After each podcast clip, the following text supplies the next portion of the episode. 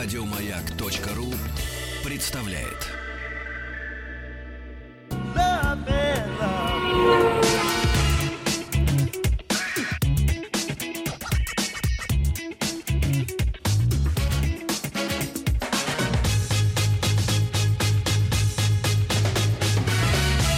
Начальник транспортного цеха.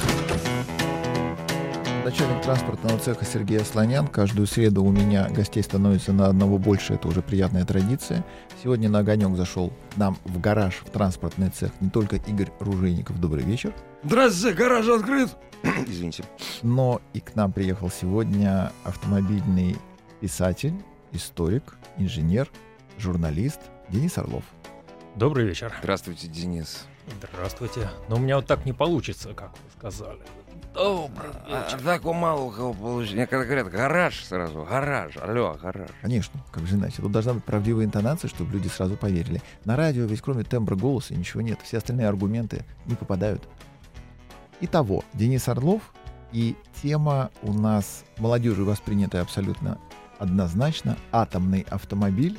В этом все, кто на сайте прочитал анонс, увидели предвестника будущего.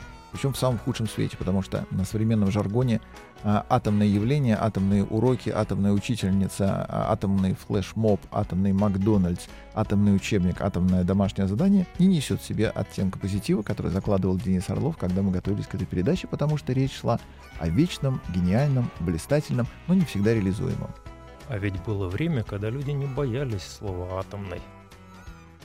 Но они еще не подозревали, как можно этим инструментом не только гвозди забивать. Ну, Герберт Уэллс, безызвестный фантаст, он писал, что там... Это коллега Дениса Орлова. Это коллега, да, это такой коллега. в 20 Вместе интервью у Ленина брали. Нет. э, Я Ленина живым видел, а я в гробу. Это не тот случай. Вот «Освобожденный э, мир» э, была такая замечательная вещь у него, и он рассказывал о том, что атомные машины все больше и больше завоевывают наш мир, что появились атомные поезда, что уже борются за право э, получать э, атомную энергию там где-то. Ну, в общем, атомные заводы, атомные машины и все-все-все остальное. В общем, он что-то знал на самом деле. А, Ну, я принес сегодня, э, распечатал э, очень интересную вещь. Это вот э, такая статья из западно-германского, как э, в те годы говорили, журнала «Хобби». В те времена, когда в Германии было две штуки. Да, то есть вот Это те, кто будет нас смотреть история. через архив по видео, тоже сейчас краешком Э, глаза а, увидит это эту а- обложку, август- радио по телевизору. Это август 1955 года, и э, э, ни много ни мало заголовок. Э, Москва строит первый атомный автомобиль. Издевались. Ну, насчет, Климаш. э, насчет издевались здесь вот очень интересно. Дело в том, что это был как раз тот период, Это когда... еще до стены. До Да, стены. За да, год да, до да. Это когда Германия была совершенно в адекватном Да, да, внимании да, к нам. Да, да, да, да, да, да. И здесь на полном серьезе рассказывается, э, называются серьезные фамилии, тут называется Капица, называется Пантекорво, то есть вот такие вот наши э, фундаментальные э, историки, они говорят о том, что вот, возможно, э, в будущем э, будет построен тяжелый грузовик, который будет э, перевозить э, там руду, и вот он будет питаться атомной энергией. В тот момент, поскольку технологии завораживали человеческое воображение а, гораздо сильнее, чем сейчас, мир не был столь насыщен фантастикой, то любая маломальски здравая идея казалась вполне применимой. И атомный автомобиль э, в данном случае не воспринимался как абсолютная ненаучная фантастика. Он был где-то уже на пороге, почти осязаем. И единственное, что здесь интересно, мы об этом не знали, о том, что в 1955 году э, наш академик Капица и итальянский э, украденный нами якобы перебежчик Бруно Пантекорво работают над таким удивительным проектом, как автомобиль. Они работали несколько над другим. Ну, Пантекорова, да, он наработал на нашу разведку, судя по всему, поэтому он очень аккуратно, вовремя, вовремя сбежал, потому Что что... был он- правильный итальянец. Неправильный итальянец — это Энрико Ферми. Он в начале Манхэттенского проекта участвовал. Неправильный. А неправильно. это правильный. А это был правильный. Да. Того вычеркнули, этого оставили. Да. Ну вот, э, да, такая интересная история. Э, Но на самом деле, на самом деле, в общем, э, мне в этом, в этом примере что понравилось? Люди э, мечтали смелее, чем, чем они мечтают сегодня. Вот, вот в чем вопрос. Вот о чем хотелось бы поговорить. То есть сегодня все наши мечты, они какие-то стали очень э, приземленные, очень какие-то потребительские, что ли. Вот. Э, Переломный момент, художественный фильм в нашей стране вышедший, назывался «Доживем до понедельника». Период планирования был сокращен на одну неделю. Ну, по фильму так вообще просто на два дня. Причем, я прошу прощения, коллеги, «Доживем до понедельника» есть монолог, который надо преподавать в школах. Это вообще главное достижение российского кинематографа. Что кинематограф дал нам, советским людям, и это должно было перейти в нашу жизнь. И никто его не помнит, а должно с молоком матери. Монолог о дураках. Ну, возвращаемся к автомобилям. Они и в этой отрасли тоже оставили очень глубокую борозду. Ну, знаете, вот когда смотришь сегодня, когда все, сказать, вся прекрасная половина э, вдруг дружно одела, повязала косынки и там надела хиджабы и как-то э, вместо того, чтобы мечтать об атомных автомобилях, там, я не знаю, ведь в те годы это было действительно, это не было преувеличением. Вот, да, люди мечтали там быть физиками, лириками, то есть лирическими физиками, ну, все по-разному. В некоторых регионах, когда еще не нашли нефть, они мечтали о лепешке хлеба. Они даже не читали немецкую прессу, чтобы можно было как-то оторваться от обыденности. Ну, есть единственный способ оторваться от обыденности, все-таки, как мне кажется, это все-таки думать о чем-то, ну, в общем, ставить себе цели. То есть вот, вот это вопрос. Вот э, сегодня, к сожалению, мы этого не видим. Сегодня мы э, размениваемся на каких-то человекообразных роботов, э, на какие-то айфоны там седьмые, восьмые, десятые. А тогда, да, а тогда, форма примитивная. А тогда вопрос ставился радикально. Мы уберем у автомобиля колеса. У нас не будет, э, вот там, допустим, компания Ford. Целая серия автомобилей без колес. Левикар, Левикар. Как он там будет висеть в воздухе? Левитацию, в смысле. Ну, он так и назывался. Ну, да, Левикар. Левикар, да. Как он там будет висеть? Неважно, мы показываем макет, а вы уж там придумайте сами. Ну что, нормально, как Икея говорит. Вот есть цена. Помнишь, ты, вот ты вчера рассказывал про Рено. Икея. Есть цена. Уложите в это кухню. Постройте. Так же и Форд. Вот мы... Машина должна висеть. А как сами? Ну, и потом появляется что? Потом появляется, допустим, атомный ледокол «Ленин» ну вот, казалось бы, да, то есть из абсолютно абстрактных э, таких вот мечтаний вполне осязаемая вещь, между прочим, живой до сих пор превращенный в памятник, ну, вот как бы отработал свое. Но ледоколу есть где развернуться. Там энергетическая установка по размеру позволяет много чего наворотить. Автомобиль в этом отношении компактнее, но ведь атомный автомобиль был на уровне макета предъявлен на автосалоне. Ой, расскажите, когда? Э, Все та же компания Ford. Это компания Ford, да. Машина называлась Нуклеон. Это 56-57 год. То есть создали такой пикап. Ну, примерно как пикап. Вот все полезное пространство у него занимала ядерная силовая установка. То есть такая вот интересная машина. Над этой машиной работали не только конструкторы, но и дизайнеры. У него была определенная внешность. Она должна была этой внешностью тоже опережать время, что делала с успехом. И компания Ford на тот момент еще не утратившая дух отца-основателя Генри, почившего в 1947 году, двигалась вперед, во многом олицетворяя собой прогресс. Очень многое, что заложил в нее инновационного Генри, потомками было воспринято на уровне указания к действию. И не было желания остановиться, перес, пересмотреть политику и делать э, что-нибудь попроще. А как Генри прыгал через ступеньку, заставляя и понукая Э, смотреть на перспективу, точно так же после него очень долгие десятилетия двигалась вся компания. Поэтому создание ядерного автомобиля э, не было абстрактной игрой разума. Это была конкретная попытка предложить технологию, которая была уже в этот момент практически осязаемой в руках. Осталось только решить несколько вопросов по конкретному серийному производству. И, может быть, самый главный вопрос – а что с этой машиной делать? Она же вечная. Вот это сам, самый главный вопрос сегодняшнего маркетинга.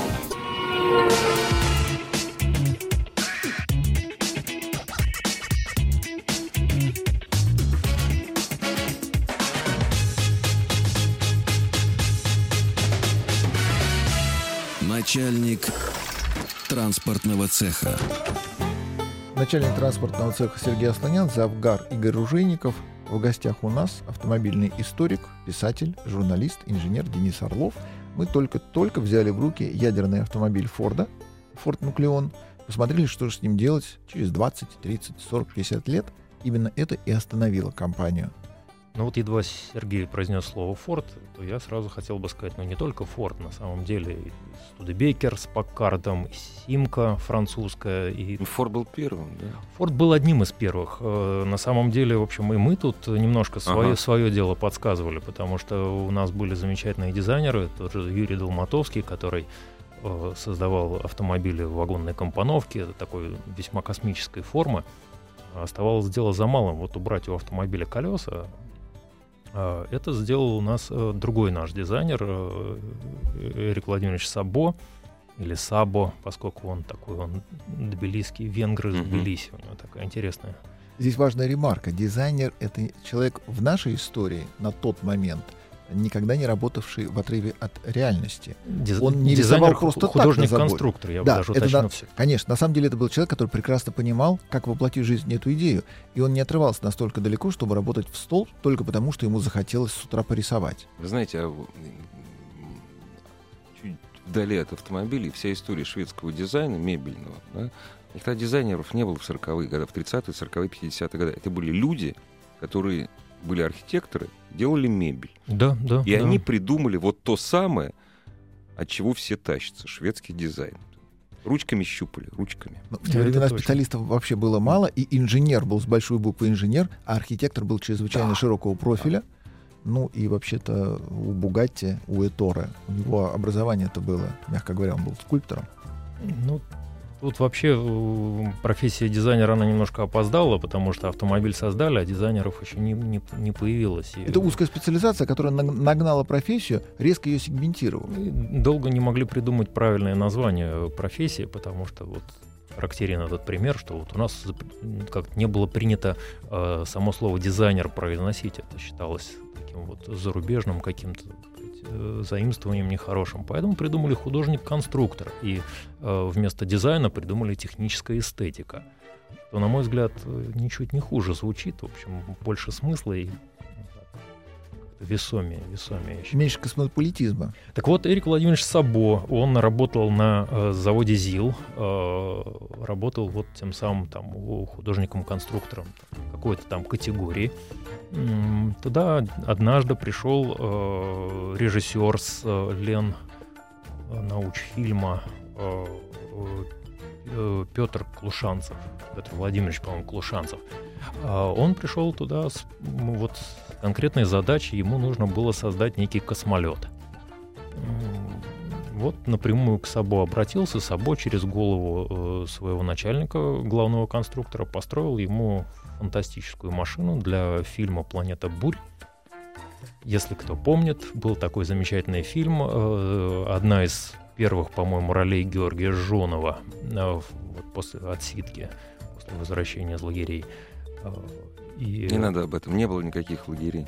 Не было, это все неправда. Не сидел он 14,5 лет. Ну да, да. Мрачновато немножко. Вот, он, он, он сделал такую вот интересную вещь. Вот он, он взял, да, он, конечно, до этого уже был Долматовский с его конструкциями. Вот Сабо убрал колеса. Получился вот некий такой Левикар или там, я не знаю, Форд э, Нуклеон, что-то. Или летающий ЗИЛ.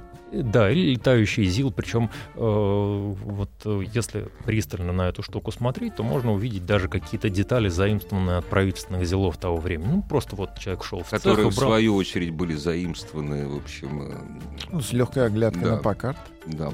Вот, но, но это тем было, не менее. Это было такое блюдце, причем оно выглядело ничуть не хуже там те же американских фантазий. Да. Оно, оно сыграло в кино свою роль, э, и э, более того, потом права на этот фильм, по-моему, купили американцы. Совершенно справедливо. Так что, да. в общем, такая история. Да.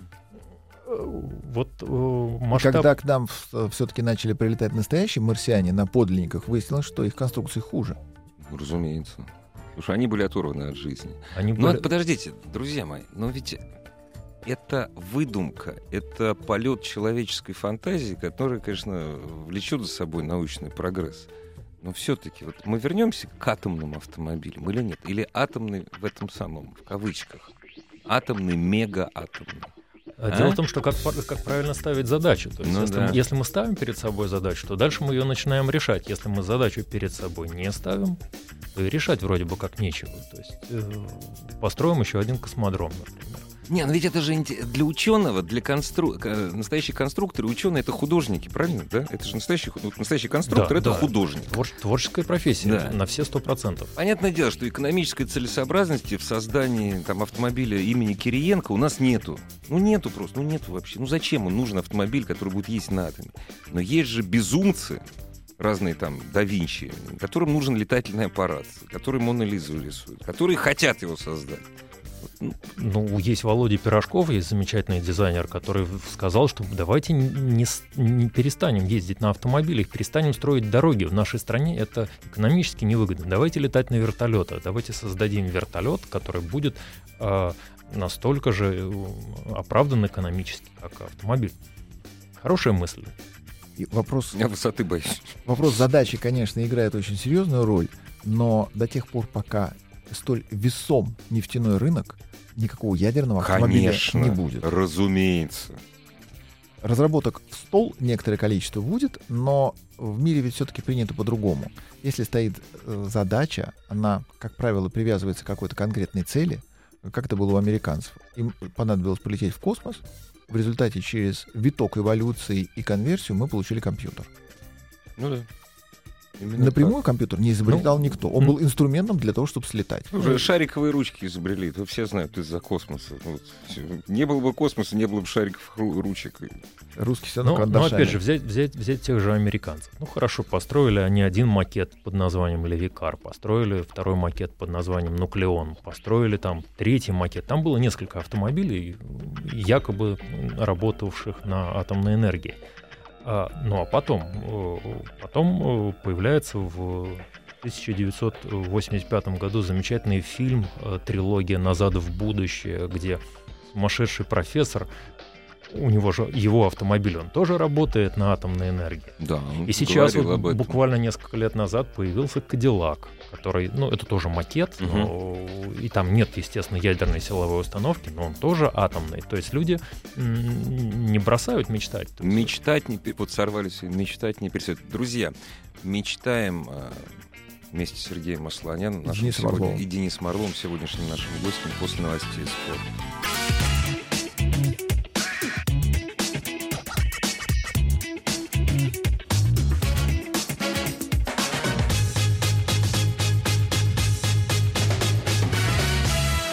Начальник транспортного цеха. Трое нас сегодня. Сергей Слонян, Игорь Ружейников, Денис Орлов. Писатель, Из... историк, инженер, журналист. И сотни тысяч радиослушателей. Слушателей, я подозреваю, все-таки несколько миллионов. Да, да, разумеется. В действительности. А, а сотни тысяч это рейтинг это какого-то. Это, это, да, это, да, да, да. это Москва, нет. На самом деле гораздо больше. Мы говорим об атомном автомобиле, которому человечество поступилось вплотную уже в 50-е годы, тогда же, когда и в принципе к использованию в мирных целях этого самого атома, а в действительности машина как не была никому нужна, так и остается по-прежнему игрой разума и возможных технологий, не востребованных на данном этапе. Но это метафора. Атомный автомобиль в данном случае я предлагаю рассматривать именно в качестве метафоры, потому что ну, это нечто такое. Это вот действительно голубая мечта, там, синяя птица, как угодно. Это самая яркая и самая лаконичная формулировка того, о чем не стыдно мечтать. Ну да, небесная физика. Так, То есть птичье молоко стыдно, голубая мечта не стыдно. Э, друзья, мы же все обладаем зачатками высшего образования. Да? Давайте мы объясним нашим радиослушателям, что действительно это пока мечта все-таки. Да, Потому действительно, что такая, надо объяснить. Нет, такая вещь, как критическая масса, вот, того самого 200, 238, да? Вот, критическая масса, она, она не может быть там 2 грамма, она не может быть 100 килограмм. То есть это четкие... И размеры ее одинаковые. И если это управляемая ядерная реакция, то выделяемая энергия она не может быть, допустим, 100 лошадей, она не может быть такой, как мы хотим, сейчас, ну, сейчас, во всяком мы случае. Мы привыкли. Ну, на самом деле, э, даже тогда уже говорили о том, что мощность э, атомного автомобиля, она на два порядка больше мощности, э, на два порядка, то есть это два ноля. Э, чего бы то ни было. Да, да чего, чего, чего бы то ни было, то есть, да. Если мы хотим ехать, то есть вести с собой, к примеру, 3 тонны, ладно, не 3, 40 тонн мы хотим вести, и ехать со скоростью, ну, хотя бы 150 километров в час, не больше. Отвод энергии — это отопление трех кузьминок. Вот почему невозможно сейчас. Ездить не получится, получится летать. Летать в один раз на Луну сразу, вот в один конец, и все. Ну, на самом деле уже м, придуман вот тот, тот Кадиллак, который был создан э, в 2011 году, он э, в качестве, э, в качестве силовой установки на нем предлагается ториевый реактор. Мгм. То есть это немножко... Немножко не- другое. Да, немножко не так страшно, как уран, и Грубо не, пониже не и так дым страшно, пожиже. как, как плутоний, да. Ну вот есть такая штука. То есть, э, опять же, это, это варианты, это уже вопрос, как решать э, поставленную задачу. Опять же, повторюсь, э, что если нет задач, то и решать нечего. Но э, на самом деле автомобилю, в принципе, такая штуковина не нужна. Все серьезные игроки этого рынка прекрасно понимают, что дальнейшее развитие еще через какую-то паузу выброш- выброшенных абсолютно на помойку денег, потраченных на развитие электронаправления, будет закрыто. После этого люди перейдут на обдумывание газа. Под ногами еще какое-то время будут возобновляемые ресурсы типа пальмового масла, рапсового масла, а светлое будущее с водородом. Но к водороду ручки-то тянутся, но нефтяники, конечно же, пока по этим ручкам очень активно бьют.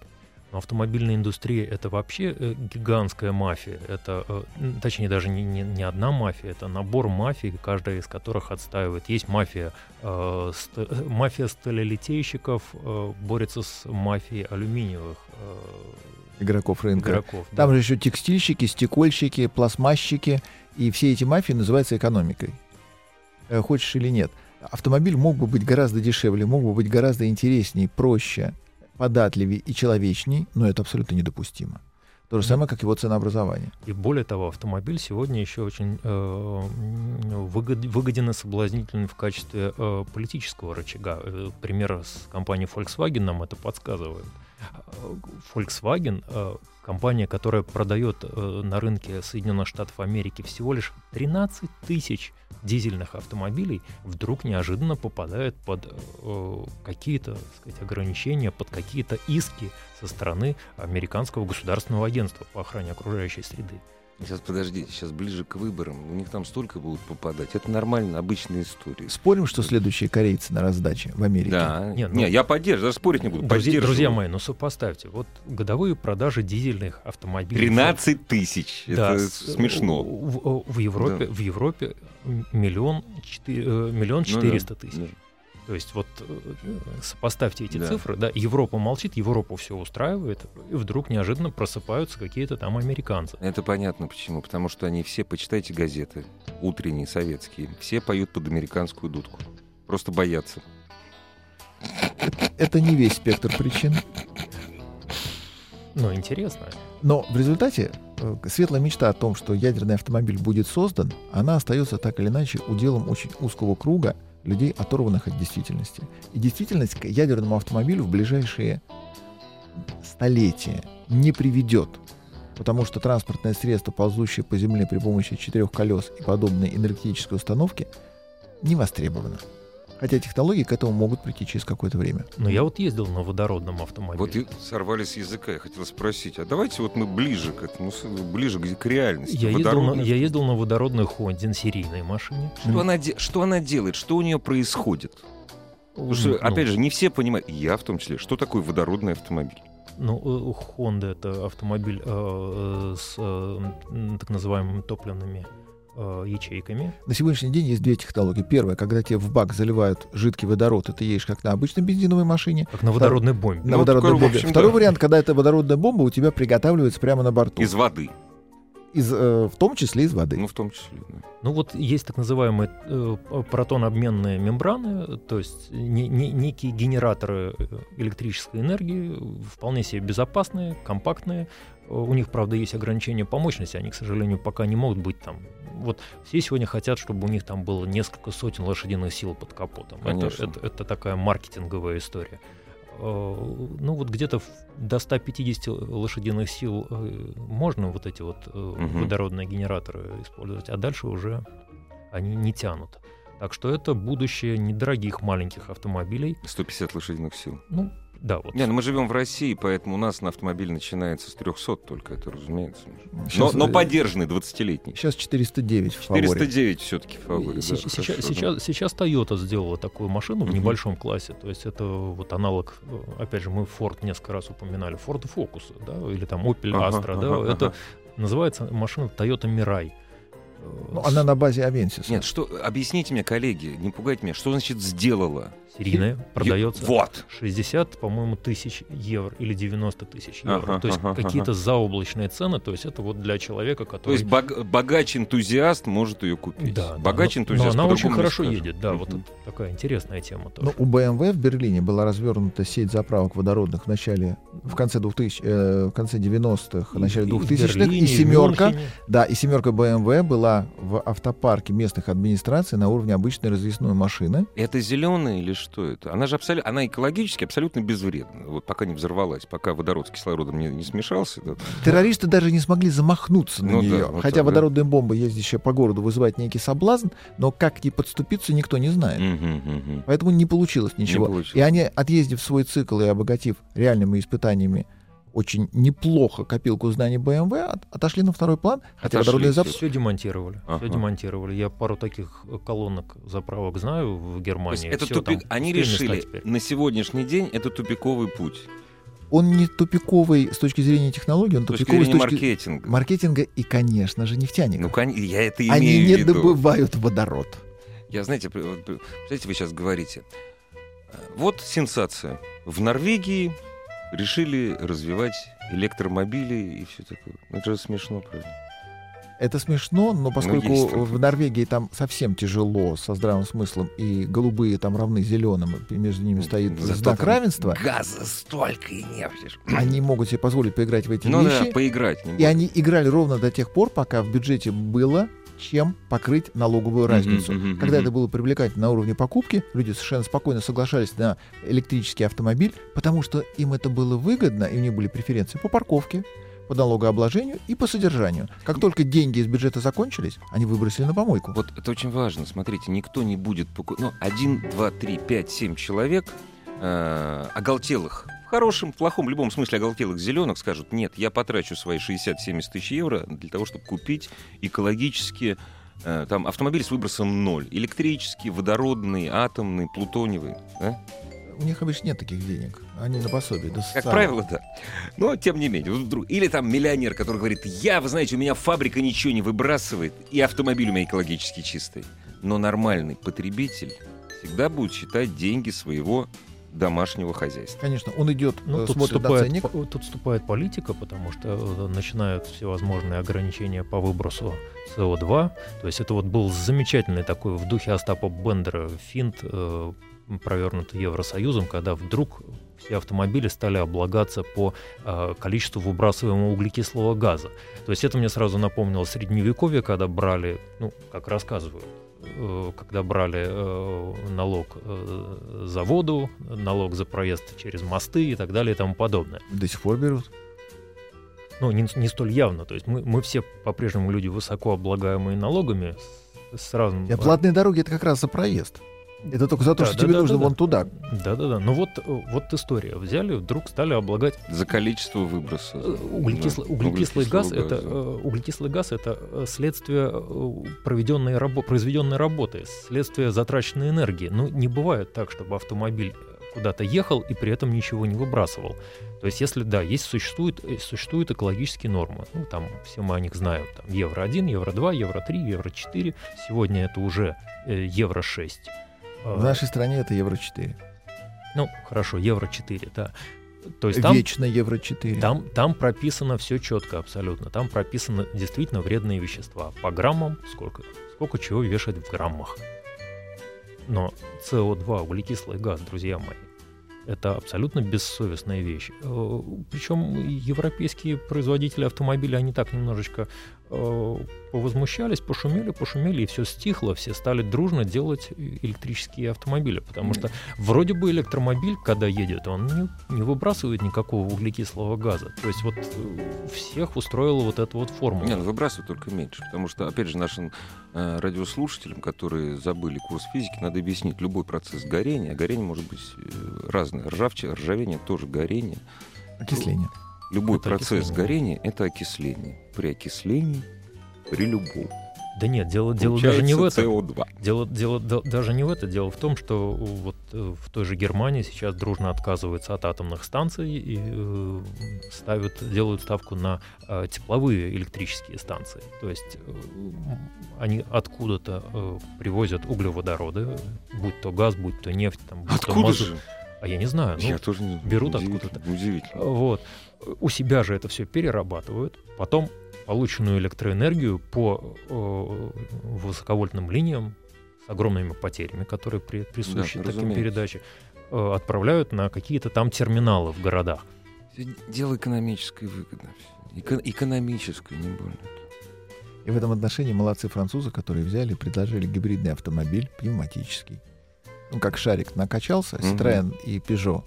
И в той самой зоне, э, где ноль выхлоп, zero emission, он ее спокойно проезжает, э, просто как воздушный шарик с дырочкой. Это они Шек и проехал. На свою пневмопочту ПНЕ посмотрели. А почему почту можно, а автомобиль нельзя? И у них получилось, Да, эта штука реально да, ездит. ездит, да. Причем она у тебя еще как секретная турбокнопка, когда тебе нужно напрямик кого-то сделать. Как шарик. наступаешь, Да, и она выстрелит. Как Да. та самая резиновая женщина, Ну, Насос, свистнула на- насос, насос, э, насос, работающий при торможении. То есть вот Ну э, да, да. вместо того, чтобы реализовывать... э, Ты собираешь энергию Да, да, таким да. Уходит образом. не в да. тепло, не в тепло, в а аккумулятор. Да, да, да. То есть вот э, достаточно любопытная, мне кажется, что вот неожиданный шаг. Ну, на самом деле французы, французы, они всегда отличались э, такими вот нетрадиционными, Нестандартными, нестандартными, да. нестандартными шагами. Хорошая игра слов. Да, да, да, да. Изящным подходом к самым нетривиальным ситуациям. Был такой замечательный дизайнер э, Робер Апрон, э, который сделал вот эти аэродинамические Citroёn э, CX, GX, э, GS. э, Вот он до этого он сделал один из первых французских автомобилей атомных. Нано-пауза, потом вернемся к этому. Нано-пауза? Хорошо.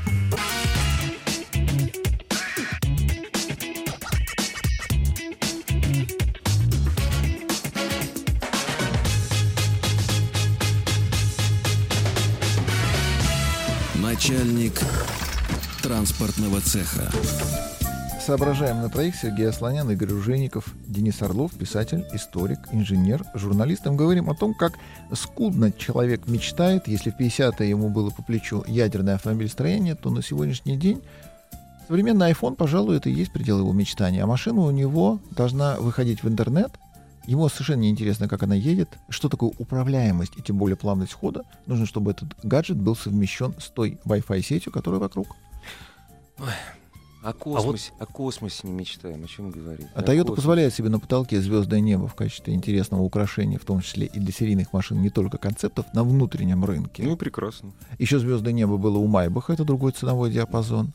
Вот тебе и все варианты. А самое главное, это чтобы штуковина тебя везла, и поскольку люди становятся, особенно в нашей стране это заметно, после В очередь. разгрома системы образования и поголовного ЕГЭ а, профессиональными потребителями, а не мечтателями, им нужно, чтобы неважно как, но главное, чтобы оно исполнило ту функцию, за которую я заплатил. Друзья, Чтобы может быть, везло. просто, э, может быть, просто э, автомобиль уже сам по себе не интересен, э, раз о нем не мечтают. Не- не- Больше, я уверен. Вы С точки знаете, зрения Денис, Toyota мечтают, управляя мечтой, потому что это главный их слоган в расчете на то, что в нашей этой стране во всем мире, остается. кстати, во всем мире, по-моему, управляет мечтой. Да? Ну, Возможно. Да.